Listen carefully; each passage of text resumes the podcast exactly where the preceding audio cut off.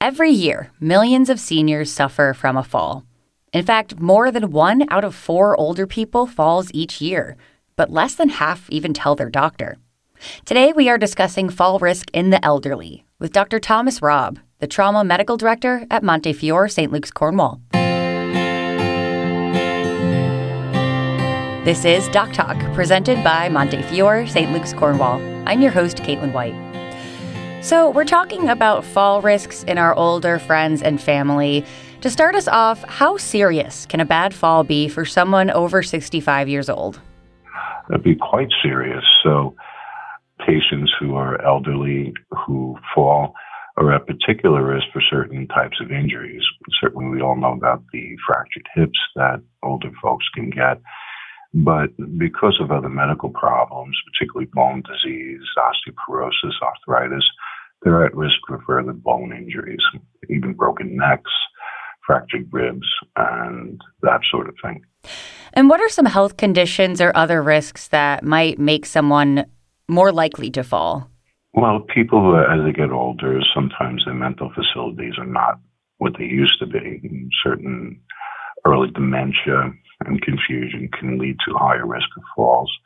But other things such as diabetes and uh, changes in your eyesight and visual problems and not being able to navigate throughout your home can also put you at risk for falls.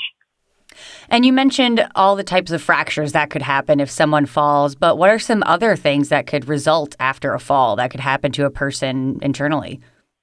So falls certainly can be commonly from a, from a standing height. So somebody trips and falls or has difficulty navigating their way into the bathroom and out of the bathroom. But things like falls from stairs can have kind of devastating injuries sometimes, including internal bleeding, such as spleen injuries, liver injuries, and uh, more serious fractures, such as pelvis fractures. And this can lead to ongoing long term disability.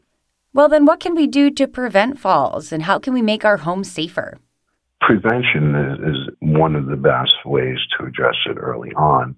And having a home with attention to detail in order to avoid fall risk is probably the first thing to do. And things like eliminating throw rugs, grab bars in the shower, and having a well lit home goes a long way in assisting elderly people. Is there anything else we can do when we're out and about? You know, we can control our homes and how they're arranged, but what if we're at a friend's home or we're out at the stores? How can we be conscious of fall risks there? The best way is to assess your risk. So everybody's an individual, and different people have different medical problems, which may put them at a higher risk for falls. So certainly managing your medical problems, making sure your vision is as best as it could be and also assessing what your status is in your ability to walk. Do you need an assistive device? So, uh, people who really kind of need walkers or canes that are support them a little bit more. Sometimes they're not using them. They, they pick something up at an over-the-counter center and they make the best of what they can do. Probably being assessed by a professional is the best way to go and the right device and assistive device can be prescribed for you. And how would someone begin that process if they're beginning to feel a little uneasy or they've fallen already? Where can they go to, like you said, start that conversation with a professional? Discussing these things with your primary care provider, somebody who knows you, and knows your medical problems, and hopefully knows you long term and, and actually maybe even assess the progression over a period of time.